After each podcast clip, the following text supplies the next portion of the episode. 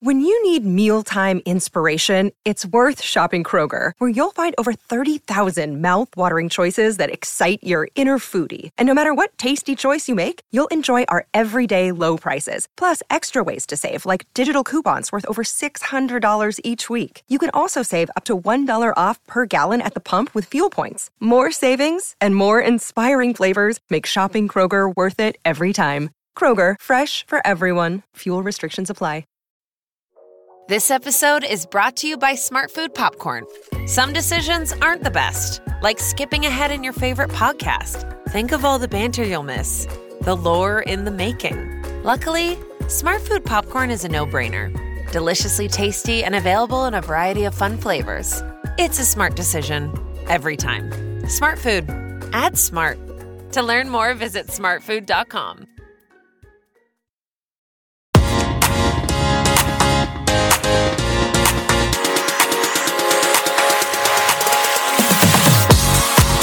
Hi, welcome to another episode of Soap from the Box Season 2. It's the ultimate TV podcast where we go behind the scenes of some of the UK's biggest shows EastEnders, Coronation Street, Emmerdale, Hollyoaks, and not forgetting Australia's very own Neighbours and Home and Away. I'm Lee Salisbury. I directed some of those shows for over 10 years, and on this podcast, I speak to some of the biggest stars of those shows. And this season, there are two episodes every week, so make sure you check out the other one after this. But my guest today was part of a huge groundbreaking story in Emmerdale. She's also really lovely. Enjoy. Born in Dorset, my next guest has appeared in Judge John Deed, in Casualty, New Tricks, Midsomer Murders, and Reformed, The Railway Children, actually kind of on the railway in London. But she is most famous to all of us, for you listening, for playing Maya Stepney, the teacher who groomed Jacob in Emmerdale. She won Best Bad Girl at the Soap Awards, but in real life, she couldn't be lovelier. Please welcome Louisa Clein. Hi, Louisa. Hi. Hi. Hi, Lee. Nice to see you and you or hear you because obviously we hear you exactly thing. But um, I mean, well, firstly, winning best bad girl when you went in, I mean, that's quite cool, isn't it? I mean, obviously, we'll get to the serious story. It's a very serious storyline, but must be great yeah. to win an award when you're in something kind oh of my god period. i think it's one of the only awards i've ever won actually and it was um i was i was really proud of proud of it because it felt like a sort of recognition that we told the story well and that people really went with it because it was a it was a controversial story and it was quite a big risk that Emmerdale took in telling the story and telling the story the way they did. And the fact that people went with the story, invested in the story, really took a disliking to the character and felt like she really was this bad girl. Um, it, it, was a it was a really uh, I felt very honoured to have been um, nominated and then to have won it. Yeah, I felt proud of it. Well, I always say like I won a couple of the Soap Awards, but you don't. You really feel the Soap Awards like you're winning it for the whole production, don't you? Because it is such a group yeah. thing. It, it's such a oh my god, I mean, never, absolutely. So much work goes into it from everyone. You're never kind of like I won the award. It's kind of like Emmerdale won the award. Absolutely, and you know this storyline was nothing if it wasn't, you know, with Matty Wolfenden and Joe Warren, and also um, Amy Walsh and Roxy and Fiona. You know that all of us we kind of had this this story together and that, that the culmination in the big night out and then all the repercussions from those episodes it was a huge team effort and then i always think it must be amazing playing because obviously what's quite unique about your character and you is you went in with this you know purpose this story which you know not many people yeah. many people join and you know they, they go through a lot of stories there but it's kind of like you went there with yeah. purpose to do that story which is quite amazing because it means you're you're always busy um, you're not yeah. ordering a pint in the pub. Do you know what I mean? For no, absolutely. and we um, I, I, I knew when I auditioned for the part, I knew where the character was going and what they wanted to do with that story. So see what I was sort of getting myself involved in when I said yes to the job, and um, and it was a challenge and it was an exciting opportunity to play a character like that. I think you get to a certain age as a woman where the the roles can either dry up or at least be slightly less interesting. So suddenly to be offered this this role that was meaty and controversial and wasn't straightforward. It wasn't a simple. She's not a simple baddie. No. So yeah. um, so it was a really exciting part to get one's teeth into and really work on and explore. And you saying that actually it's really interesting for listeners because I was trying to give them information they don't know. And I think that's so true actually women actors in general. I mean, so many of my friend actors say this. It's kind of like women, men seem to act, you know, can do any, whereas women go through this stage of either playing, you're young, and then there's like mm. a missing bit before you can play mums and nans somehow on absolutely absolutely and actually that is one thing that soaps do so brilliantly is is the kind of equal representation of women um obviously because you're you're you're showing real life and therefore obviously you need a lot of women from all different ages and shapes and sizes and beauty and not beauty you know character whatever it is it um soaps really give us as actresses opportunity to play more than just the mum the wife the girlfriend the ingenue or the, or like the best said, friend. Or just the bad person. Do you know what I mean? There is so much. Or the bad one, exactly. Got your, you've got your Kim Tates, who are kind of archetypal soap bitches that are quite, you know, in a way quite caricature. But then soap has become brilliant at bringing in people and quite unexpected, I think, the casting of you because yeah. I think they're very clever in casting people. You know, it's almost that preconception people have with people who might be you know a, a, a, criminal in some form they think they have a certain look mm. obviously is not true so i think mm. um, they're always you know as an actor where i when i went to drama school one of the things that we were taught very early on was you know don't judge your character go in and look at your character as to what they want how they're going to get it why they want it and and sort of just work on it very simply like that. And so you know when i was looking at, at, at, the character of Mare i was thinking what what does she want? What she what's she trying to do? And it's never as simple as just going oh she she's a baddie. She's no, a bad no. person. Of course what she head, did was bad. You, so you said they obviously told you beforehand. I mean did you have I mean, we all know that people take television very seriously. It's great to cover subjects mm. like this, but the, the audience can confuse um, the person with the character, especially in so because it's on every day. So, did you have kind of yeah. some reservations about playing such a powerful story that you knew would kind of get the public talking and? You know what? I never that? imagined. I suppose I was probably a bit naive in that I didn't realize quite how much people love and invest in these soaps. I suppose I did when I was younger, um, but I, I, haven't really watched a lot sort of continuous soaps as, as, a sort of really committed audience member. And so I thought it was extraordinary and wonderful the way people invested in the stories and cared and and and I suppose when I took the job on, did I realize that it would be like that? Probably not. And I just thought I want to take on this role. I think it's an important story to tell. And I think that I trust Emmerdale. I trust the writers, I trust the producers, and I trust the people that I was working with that they would tell it sensitively and honestly. And also, I think you're right because um, Nathan Sussex is on this series of the podcast as well, and he said the same because actually, as a ju- you can't pre-think now social media and everything like that you know you're an actor and no. you, you, take parts for for the parts and good parts so it's it's a shame yeah. really that people in a way that you know you shouldn't ever have to think about that really because it's like you said you trust everyone but it's not about you know that is it? It's, it's about the part and and the good job. Exactly. We're just actors that sort of want to work and you get offered an interesting job and of course you're going to take it.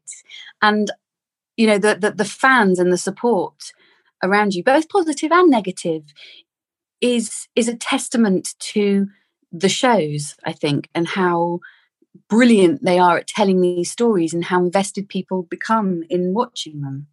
So she first appeared, you first appeared in 2018, introduced as the wife of Dr. Liam Cavanagh, um, soon yeah. started a relationship with David Metcalfe, obviously Matthew Wolfenden, and began yeah. to groom his stepson Jacob, sleeping with him mm-hmm. shortly after his 16th birthday.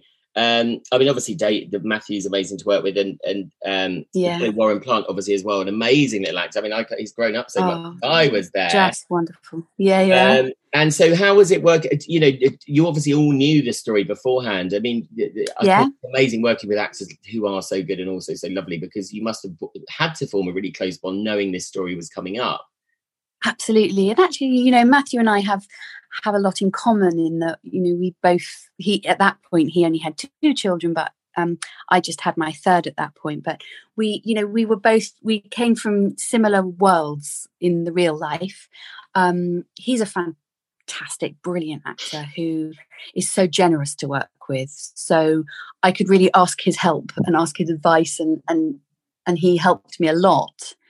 And then and we also had a real laugh which yes, I oh think God, is really I mean, important. God, yes, the laughs with Matthew on set are. yeah, I mean, he's amazing because he is such a brilliant comedy actor, but he's also Yeah. you know, can be heartbreaking as he's well. really good. and you There was got- times that I would sit and watch him and just kind of, you know, at the end of the scene, I'd just look at him and say, "That was really good. You're brilliant." I know. I, I don't know why it's sort of surprising because he's such a giggle, but I you know, love that when you when you are acting with actors and you just sit back and you're like, oh, wow. what I love is when people play it differently than you had in your head, and yeah, you know, it's amazing. But I mean, you've got kids, obviously, so again, it's it's a, Yeah. a really strong story to take on, and obviously, we all know it kind of anything, you know, kissing or anything like that is quite embarrassing to do for television. So it must have been quite hard working with a young actor having to do such a storyline like that as well. of course it was, but it was it was sort of treated extremely sensitively, and it was um, Joe Warren and I had a great relationship, very very open, where we could really talk about how you know comfortable with this, not comfortable with this, and I think sometimes you know sometimes the writers could write something that was a bit sort of simple and we would both go i don't think that's necessary. I don't think we need to show that. I think actually it's far more effective if we show less or if we you know the words say more as opposed to the action and mean, and again with the directors that we had and the producers that were sort of watching over us all, we I think we all felt very protected and very looked after. And also, what I love is that storyline as well was very slow burning. You know, it wasn't there to be a quick, um, sensationalist story. Yeah. It was really slow, which obviously, as you know, we know in real life that this is what you know people who who groom anyone do. Sure. yeah, so it's um, For sure. we had a lot of advice from places like Barnardo's and um, uh, some other charities. So, so to sort of really to be honest about the portrayal of this story and of how it happens, and and I think the fact that they wanted to show that grooming isn't always sort of dirty old men and vulnerable young girls. totally. Yeah, I It- think that- that, that it- the shocking thing was, Yeah. wasn't it? Um, that it Yeah. was doing it with a boy, and just that, like I said, the casting in it, it's not. Again, people have preconceptions, don't they? That these people are, you know, that would show signs or are kind of evil on the outside, and actually, of course not. It's um, yeah. it's much but also there's you know there was a lot of attitude in that and you know i think everyone involved in the story got messages that were like oh good on your lads," you know an older woman a younger boy of is course, lucky yeah, boy yeah. sort of thing and and so they were very keen on on showing the sort of side of it of going no this is really fundamentally wrong Yes. and this is abuse and it might not sort of look like it on the surface but for for anyone who's watching who's in a similar situation this isn't right and and it's not it's not okay I remember um, a storyline on Emmerdale where Paddy uh, beat, Mm. where uh, Aaron beat Paddy, and Right. you know, the, the, the final shot was just a shot outside of the house, and you kind of didn't really even hear anything, but you knew what was going on, and it, it's so much Yeah. more clarified thing. Do you know what I mean? So it's kind of what's great sure about soap is before the water change, you can't obviously show anything graphic, but in a way that's great because it leaves That's it to imagination, which is so powerful. yeah yeah Um, yeah yeah and it's this sort of the the the implication it's what it's sort of suggesting that that is that that people then kind of can go off on their own imagination and and imagine you know And how was it joining? Obviously, I've been there as well as a director joining Emmerdale, and you're like. Like you said, I wasn't a huge fan of Emmerdale beforehand, which I think probably Mm. helped actually, because when I did EastEnders and I did my first night shoot with all the cast, I was going, oh my Mm. god, there's Dot Cotton Yeah. and Pat. yeah Um, yeah Didn't quite have that on Emmerdale, but obviously it's still very daunting, isn't it? Because there's not many shows that you know are in people's houses No. every day. They're talked about. They're on the front of the TV magazines every week. Um, yeah i mean it was nerve wracking of course it was it was really um i didn't know what to expect you know i've, I've done a lot of, of filming but walking into a long running show like like emmerdale where everybody knows each other it's so familiar. I mean i got lost so many times at the beginning in all the warrens of all the different studios and all this sort of stuff. I was wandering around going i need to be in like the Woolpack. does anyone know how i get there? And um and I remember sort of, you know, the first time walking into the Woolpack set and just going, wow, it looks just like it does on the telly. I know, I don't I know, know, why I was yeah. so surprised. You're like, and it's real beer that they serve out of the caskets. And it's sort of, which is It- quite mad was- when when you have to drink beer Yeah. at eight o'clock in the morning. It's like, oh my god. exactly. Um, I think the pub Um, set, the pub sets on the soap is always the one, isn't it? Just because it's the, the, the kind of it, it and it looks like it does on the telly, and you're suddenly in it, and it's sort of you know, it's part of the, the the reason why I love being an actor is you sort of get to play in grown up sized dolls' houses or something like this. You know, you're sort of going into these wonderful little worlds that are built for you. And when they're recognizable worlds that you have seen on the telly, you've seen in the magazines or whatever, it's really fun. and did you watch it a lot before you, as in when you got the job? Because there's several actors I've talked to, and I suppose it's different because mm. of the role you were going in for, but Nina Wadia on EastEnders, for instance, said she kind yeah. of studied the characters because she had been told, you know, you need to hit the ground running with who you are and what who else is in the show and what the level of not level of acting, but the level That's of really interesting. Because you know, some yeah. some shows are very, you know, if you go in say to a, a, soap and you really underplay everything, you know, it's not matching with everyone else. So did you kind of yeah, that's weird.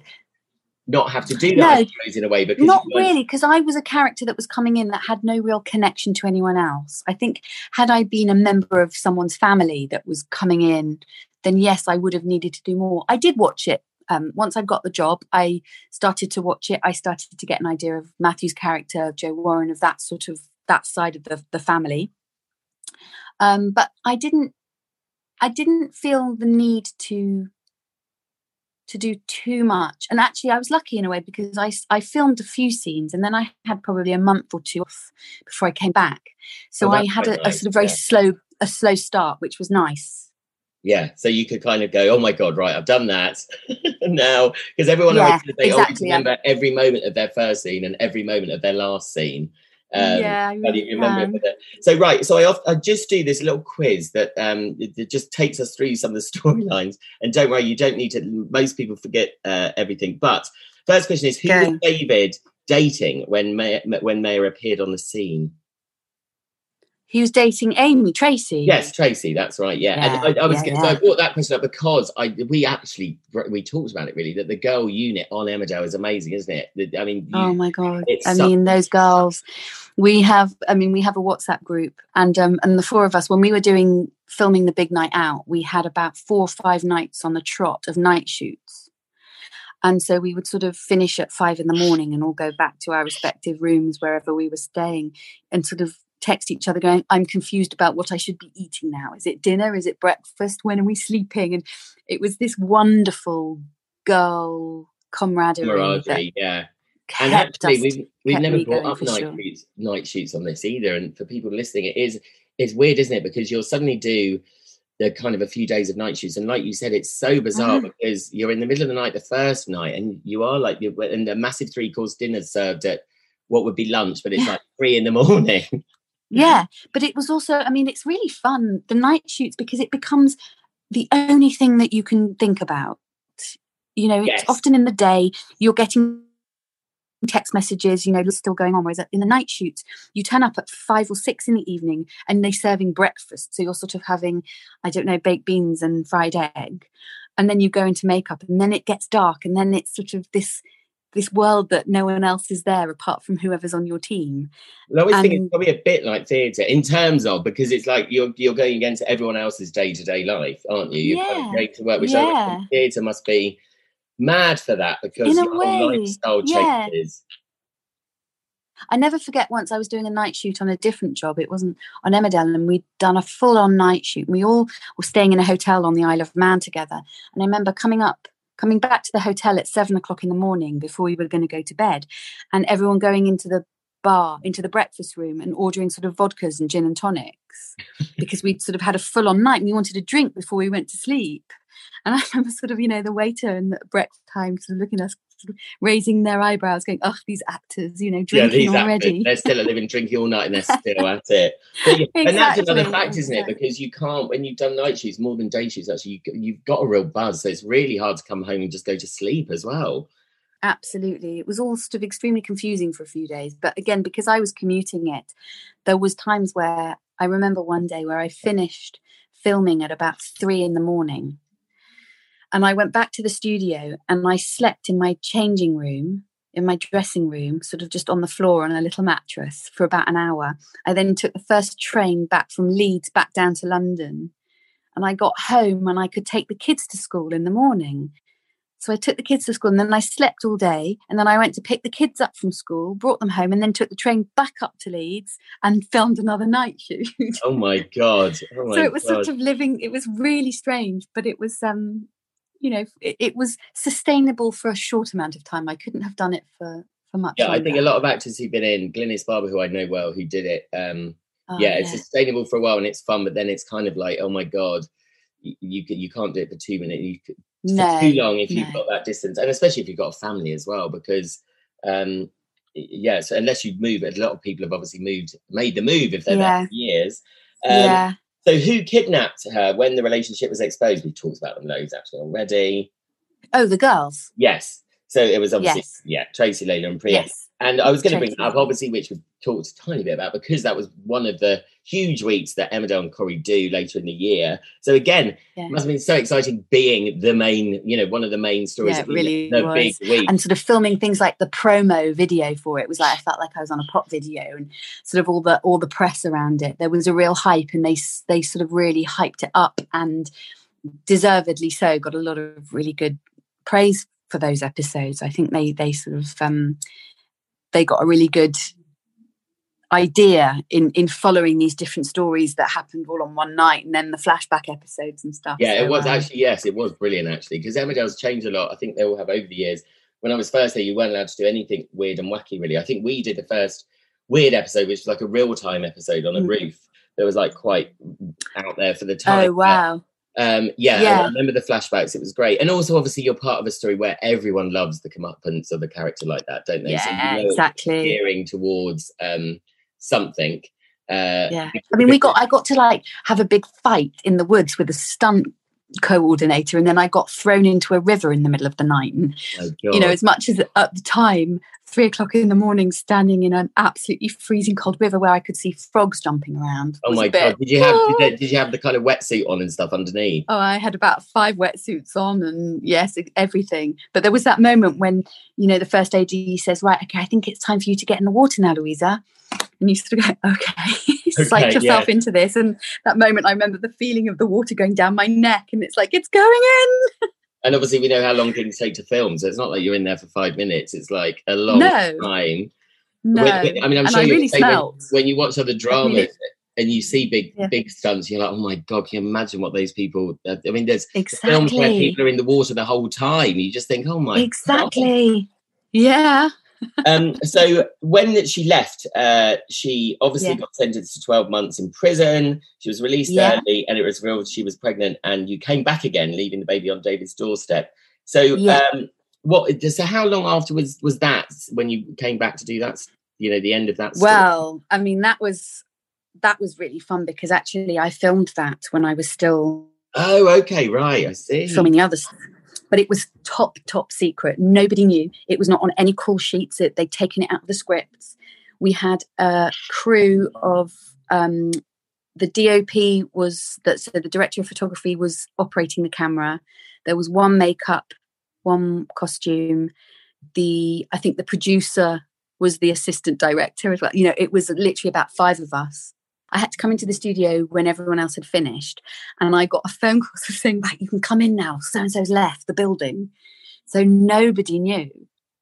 And what Um, are you like in then- with secrets? I mean, I'm rubbish. So I like I, I did Barbara Windsor coming back to East End uh, to EastEnders, and that was all top secret, and it was all named something else. Oh. And when they told me I was doing, it, I was like, oh no, this is Yeah. horrendous because I've got to keep Yeah. secret for months, and I'm terrible. really funny. Um, I yeah, I did keep. I sort of. I was a bit frightened of not keeping it a secret. I think. you can't- yeah, in the it end had got out. Like they would have known it was me. And I Yeah, they would have known so it was you. It's like they started Yeah. put people's names on every page of the script. So if you lost your script, it was Oh you know, yeah, quite bit- you it was sold your script exactly. Um, and then obviously, so what was the, you know, how did your family deal, you know, because it was a big story, it was really controversial, you know, did, did your family, did you get kind of any abuse in the street or anything? Or what was it kind of? Do you know what? I got very little abuse. I, I think it probably had I been living in Leeds, it, things might have been a bit different. But in London, people don't come up to you quite so much. Um, I did have one situation where I was with my little son, who is now only three, but at the time probably was two. And I was in a shop and some someone came up to me and went, You are such a bitch. Oh god. And I was like, um, and I sort of looked at it and I went, It's not real. Yeah. And I'm with my son, and he just thinks some strange lady's come up to me and said something mean. Um, but literally, I think that was pretty much all. Most people, I've had a few of sort of slightly unattractive older men shouting at me, going, "Oh, I'm too old for you," and one my response is usually it's not your age that is the problem here Yes. Yeah. Yeah. you Yeah. know, you know trust me the age is the last thing about you that that you And I think about. as Um, well, what we said earlier, because the story was done so well. I mean, there was one story that wasn't done well on EastEnders, which I won't say. And the actors involved really did argue against it because it was done quite badly, and she got so much abuse in the street. Because I think if, if the story's not done well, it's very different. Do you know what I mean? It's very yeah um, Yeah. it's almost done like we were saying earlier, like that she was just being bad and with no emotional Yeah. drama with it. But I think you got to see that Maya was wrong. But you know, it wasn't. You know, she wasn't. It's hard, it's not isn't it? quite as black and white is it it's not Yes. quite as black and white as you know obviously what she did was wrong and it's you know absolutely what happened to her was the right thing but there was some form of of, of understanding or at least i tried to create a character that that you had some sense of sympathy for that she was a very damaged woman Well, I remember le- someone telling me very early on in my directing career that any any ba- you know anybody that does anything bad has to have a heart for people to understand that character anyway, because everything comes from normally something in their past or whatever. So you always need to give a character heart, otherwise, Exactly. yeah. I think that's so true. Yeah. And you have to just sort of give it a little bit more dimension than sort of a, a, a pantomime baddie.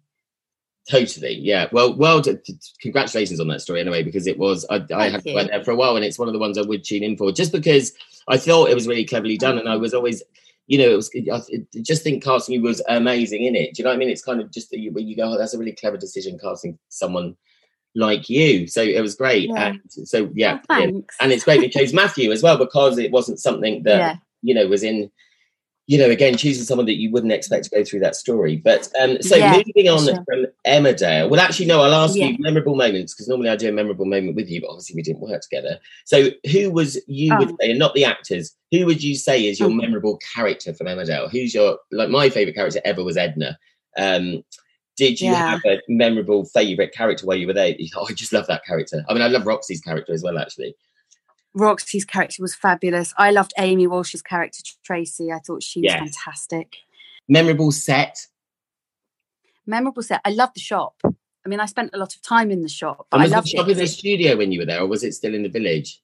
No, it was in the studio. Oh, it was in the studio. It used to be in the Yeah, village. it was It in- used to be constantly yeah. cold. And freezing. actually- Yeah, no, now it's lovely and it's bigger and and it all the and we could eat all the food that was out on the counter. So it was always oh, nice olives and yeah, it was. I really loved working in the shop. And shop. did you ever hear the story from Roxy that they filmed in the in the shop when it was in the village once, and she thought she was out of shot, and she turned and just faced the back the shelves, and they kept it in. One of my favourite stories that she just stood staring at the back shelf. Um, and memorable scene. I mean, is there one particular scene that kind of you just remember being kind of, you know, kind of that you'll remember? I'll, I mean, I'll remember the whole sort of se- series, the, the whole episode of the big night out, and then the the subsequent flashbacks in the the night shoots. We had um, we had one night where I was hiding in a barn, and there was a, a moment where there was a barn owl that had to fly out and scare the three Oh, wow. girls, and there was and there was a real barn owl, and there was an owl handler, and I remember spending hours like holding this owl and talking. Oh, and the owl handler was telling me about it. You know, things just little things like that that you just go, what an I didn't know extraordinary you could- I didn't know experience. That I'm, trained owl for telly. yeah, trust me, this owl's got a bigger CV than anyone else on that show. I think it was like in Harry Potter and all seven Oh, Harry wow. Potters. It was yeah, it was I a had a lot of professional dogs. owl. I I've had a lot you. of dogs on so that never did what they were supposed to do. Um, No, always a nightmare. The kids were always actually great, but the dogs Yeah. that I always had were awful.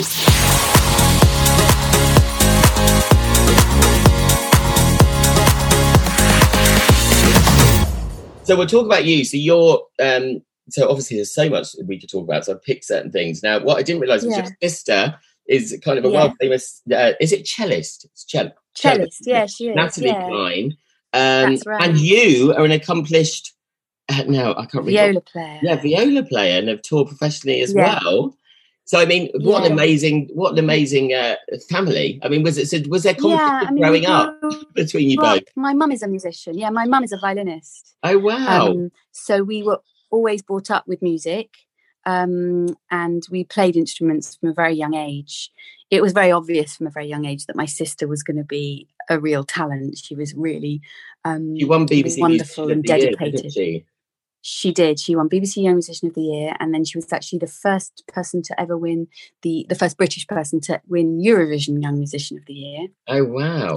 It's just amazing you had Yeah. such a creative, I suppose, because again, I always think when you're in the regions, you don't have access to as much as you know growing up in London. So it's amazing that both. But I suppose your mum was was in the music. My mum, you know, my mum is from Holland. My mum is from Amsterdam, and so we used to. My mum used to drive my sister up to London every week for cello lessons and sort of orchestras and stuff like that. And um, my dad is a very passionate musician as well, amateur, but um, has a huge love for it. So it was a huge part of our childhood, a huge part of our growing up, and encouraged and supported. So was it a, a- was it a tough decision for you to choose between music and, and acting, or was kind of acting? No, I wasn't. I was never going to be good enough to be a sort of soloist. And I think my nature is such that I, I didn't necessarily want to sit in an orchestra. No, I want to be the star. yes, I want to be on the stage. Um, Yeah. I think it was also, I think also I, I, I always loved acting. I always loved performing. I think there's a story from when I was very, very little, sort of primary school, standing on the stage, and my grandpa um, saw me and sort of looked at my mum and said, "She is going to go on the stage. This one." Oh wow! so Oh, I think from a very early age, it was it was it there. was written in my yeah, it was written in my future. Well, bizarrely doing this podcast now, I used to do my own radio show just with my stereo out the window for the neighbours. I mean, it must have driven mad. Yeah. Oh, yeah. So it's funny- wonderful. I see this in my kids now, like doing stuff, and you just think, I wonder where that's going to take them in the future. I mean, it's great you probably had a parent who who had done that as well, because obviously a lot of uh, Yeah. you know, people growing up don't have that support because it's as we know. Like I always, when I do acting classes, say you know it is very tough. It's not easy. oh Um, my god! I mean, it's such a difficult profession, and it's painful, and it's you know the the the highs are unbelievable, and when the jobs work out, it is the best job in the world. But I always think that the the downsides of the job and the agonies of the rejection and the frustrations of the lack of opportunities.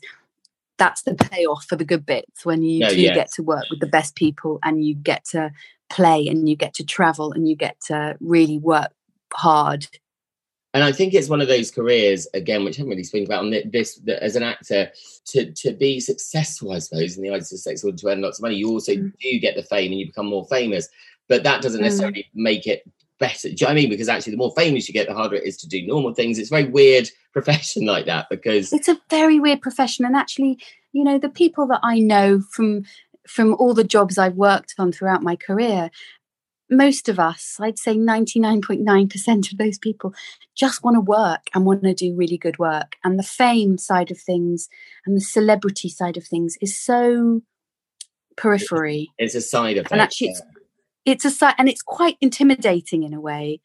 And it, it it's sort of it's a byproduct and it's an important byproduct because you know i'm under no illusions. It gives you opportunities and Yes. it gives you um, a platform and and it gives you the chance to maybe choose things that maybe you wouldn't have necessarily had the choice to have had you What not love- had I that love- profile we talked about it's a sin just before we started recording. What I love actually about that though, it wasn't full of recognizable people, and I love still No. dramas. You know, it's it's the script and it's you know it's not relying Absolutely. on casting lots of recognizable names because it's great to find new talent, which is doesn't happen often now on shows. Yeah. And you know with that show especially you sort of i fell in love with all those characters and i invested my heart in them all which made the whole thing a million times more Heartbreaking. painful So- and beautiful and just of course, utterly Keeley Hawes is in it, who is one of my favourite people on earth. Um, she's she's fantastic in it. Yeah, she's stunning, isn't she? So, um, but your first oh. huge break, so you're you, uh, which I didn't realize again, you did you were in for six years, uh, playing his daughter yeah. in Judge John G, uh, D, playing Charlie Judge D. John so, D. Exactly. What a great show! I mean, amazing, a massive show to go into, and a, you know, so you've you've done a really long running series. Yeah, yeah. It's funny because it was the first job I got after I left drama school. You know, I really did learn on the job. I learned from the greatest out there. With you know, they had some incredible actors come into that show, and obviously as well, obviously with Martin and Jenny, exactly. But also, you know, Sir Donald Sinden and Chris Cazenove wow. and Simon Ward, and you know, these amazing people. Um, so it, that was a real sort of apprenticeship. It was the next next stage of my studies, I really feel. And I didn't realize in a way how lucky I was at the time. I'd sort of left drama school and I went straight into this and I worked hard, but I sort of I look back at that time and I I sort of think, gosh, if, if I had that now, how would I would I would I have done things differently? How would I how would I do it now? I think know? it's so, good to have that though when you were yeah, oblivious in a way. I mean, I think I was the same. In a way, it's a sort of naivety of youth, isn't it? And yeah. a slight arrogance of youth. And you yeah. kind of don't realise until now how lucky we were. You know, I worked on a travel show, the BBC holiday programme as my first directing job and travelled the Did world. you? It was oh incredible, but wow. I didn't really take yeah. it in. But um, yeah. you know, it's I think that's quite nice because again, so we were talking about fame because Uh, not, well, not mm. fame as well being an actor because obviously being in that for six years, it must. I've spoken to a few actors who obviously you're in something like that and then it stops and then it must be quite hard coming not not the fame thing but having that really kind of secure job and then going back to being with yeah. a million other actors. Well, there's this phrase, isn't there? You're only as good as your last job, and suddenly you know the work stops and you're back I was working in a pub for a while. I was working um, as a runner behind the scenes on a politics show. Um, you know, so I sort of went back to the day job, and and so throughout my twenties, when I would be filming Judge John Deed for some of the year, I was very lucky. There would be times when I would then go and do some theatre in between, and then there was times when there was no work, and I would go back to back to the pub, back to you know whatever money job think, as i call it. I and i think unfortunately that's a bad state of our country as well that the newspapers you know pick up on people doing that and uh, do it oh it makes me so angry. thing, which is so i know you know like it's what is wrong with being a builder you know it's kind of like it's so like they've totally failed which is yeah something yeah. i think might have changed slightly after caroline flack uh, but I spoke to a couple of lads. Do you? I think I think the people are still so cruel, and I think oh, they are. Yeah, I mean, I, almost, I, yeah. Matt Lapinskas, who was in EastEnders, who was in the Sun not long ago mm. for being a builder, how life is so dreadful for him, and it's like, yes, just awful. It's just an awful um, message put across, and also awful yeah. that person being in the Sun for that because the press can really destroy people. So yeah, it's a really um, yeah you know, and really demeaning to anyone who is doing a, a, what a normal job. You know what most of exactly. And actually, this guy is is is got an incredible work ethic who wants to get out there and go and earn some money and exactly. do what he needs to do. There was an interesting article with um what's her name, Anna Jane Casey. Do you know who she is? She's a yes, theatre actress. Yeah, yeah. Who was doing Amazon deliveries, um, you know, as an Amazon driver. And and and sort of saying, you know, I've got a family to support, I need to work, and I haven't been in the theatre now for a year, and this is what we need to do. Which is absolutely fine and good. Do you know what I mean? And I think it's just really absolutely. important for younger listeners anyway to realise. I always say what a hard job it is, and basically you need to be in it for the job and not the fame. That's the main thing because our society kind of yeah. puts fame on a pedestal for not doing anything. Um, yeah. And unfortunately, they earn loads of money. So of course, people aspire to be an influencer and you know, but that's not going to last. But it's transient and it's, I don't know, is it fulfilling? You get free stuff and you get holidays and everyone sort of writes. I, I've always believed if you if you kind of put yourself out there into the public eye and put your life out there, then you're for, for positive things if you want it for you know affirmation of how you look or free things or whatever then you also have to accept that the, the negative's going to come yeah the and bad's going to come you, too you're going to have that for a while and then you're going to it's going to crush you more when it goes especially if you're younger so yeah it's a hard thing, but yeah. So yeah. as you said, you've done lots of theatre from being in New York, New York, and also I have to ask yeah. you. Also, you toured with Lee Mead, who I love. You did the Railway Children at Water. Was it Waterloo? Oh my goodness! Yes, oh that was such an extraordinary job that was so they built a they they had the the it was the disused old eurostar terminal and they built a theatre set around the train track we had 500 seats on either side of the train track. So there was a thousand seat theatre. Wow. And um, the design of that show was unreal because they had sort of um, a stage on either side on the train tracks, and then they had wooden carts that went that went on the train tracks that could be moved, so you could cross the train track on a movable sort of track, Yeah. movable sheet. Yeah, it's quite difficult to explain. Um, and it was an incredibly fast-paced story, the way they told it, with culminating at the end of the first half with a real train, old steam train coming in and that very iconic scene of the children waving their red knickers to stop the train. And it was so exciting. And it was um we did that i did that in 2010 i think it was for about eight months. It was a really sort of very long hard job but brilliant. And then actually i came back and i went back and did it when it moved to king's cross where they built a set in king's cross and i did it again in about 2000 and well, when was that probably 15 or 16 Oh, that's fantastic. And what do you prefer? Do you prefer, to, you know, theatre to telly or the other way round, or do you, do you like both? It's so difficult to say. When I've done a lot of telly, I really crave doing some theatre. And when I've sort of been in the theatre for a long time, I really fancy doing a bit of, the, a bit of telly. Um, there's such different ways of working, and Yeah. they are such. Um, you know, it's a it's each each discipline requires very different parts of your brain and physicality and everything like that. And I I really love them both. I have to say, theatre is what inspired me in the first place when I was little. It, there is nothing that you can compare to standing on a stage and the whole experience of being in a theatre. And I have I- to say, you know, in this last year, I miss it so much. Oh, I think yeah, I think Um, everyone does watching it and being yeah. in it. Um, I've always Exactly. ask actually, what's it like? I suppose the you know the big differences for me are a you get immediate feedback in the theatre, you know what's working, you know what's Yeah. change performance, but. What's it like doing the same show every night? That's why I always think, oh my god, because telly you obviously do it, you know, however many takes Yeah. it's done. Is it hard, like doing a long run of a Yeah, play? it's really hard. Yeah, But what's quite good is that if you don't do it, if it doesn't work one night, you go, okay, I'll try something different tomorrow night. And you can play and you Yeah. can, you know, you keeping it fresh. But then, you know, when we were doing the Railway Children, it was probably the longest run I've ever done.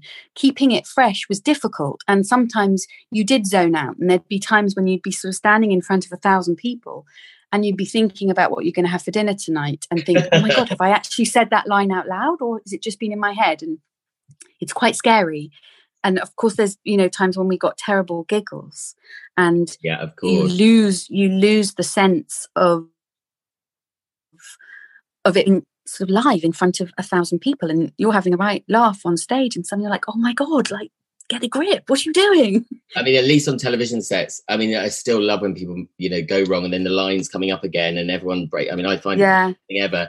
But um, I mean, I did get known on Emmerdale for getting terrible giggles, and when I get the giggles, I go yes, it's I'm like there's no saving totally me. Yeah. and I cry. yes, I, I and I end up sobbing like, almost. Yeah and then i do remember like sometimes in the night shoots again when i was really tired as well and those sort of moments when i when i got the giggles and then the the others would say oh no she's gone and then they knew that they had to like makeup would have to come in because all the tears would start rolling and you know i was a bit of a liability with the giggles Didn't know. Well, uh, Charley Webb always said she used to pinch herself so hard to try to make something hurt, so she didn't stop. so she didn't yeah yeah so she didn't go again. But it's because the it gets earlier and earlier, doesn't it? The, the- if a line's Oh, coming God. up, the giggles start and earlier. you know and it's earlier. coming and you know you mustn't laugh and of course when you still when you know you mustn't laugh that just becomes really Makes it funny even worse. I used to sit in the gallery Awful. luckily, so I got away with laughing. But as a director, obviously the worst thing to do. You're supposed to be getting really annoyed, and I never could. Yeah. Um, you've also done loads of what I love. You've done Holby City Doctors Casualty, bit of a running theme there with the, uh, yeah yeah the hospital thing. my dad's a doctor and I think he always hoped I'd be a doctor. And so I, you know, the next best thing was doing all the medical dramas. Yeah, that's kind of pleasing. Did you have to? Yeah. Did you have parts where you had to say all the you know weird and wonderful terms? yeah, yeah. No idea what I was saying. No, I didn't. No, I know. You could put No, anything in front of someone idea. as a writer, couldn't you? And uh, you would yeah. Actually, I remember a piece of advice that Sir Donald Sinden gave me once asking him when we were doing Judge John Deed. And I said, Oh, you know, Sir Donald, what do you think this means? And he just said to me, Darling, if I don't know what it means, I just say it louder and quicker. oh, that's I was brilliant. like, Oh, oh, okay. So, you know, young, naive me sort of went, oh, right. Okay. Um, thanks very much. That's very nice. And yeah. did you do did you do any of the operation? I did Holby City and had you know the prosthetic operations, which actually looks so gruesome and real. It's yeah, uh, it's very. So weird. I had one.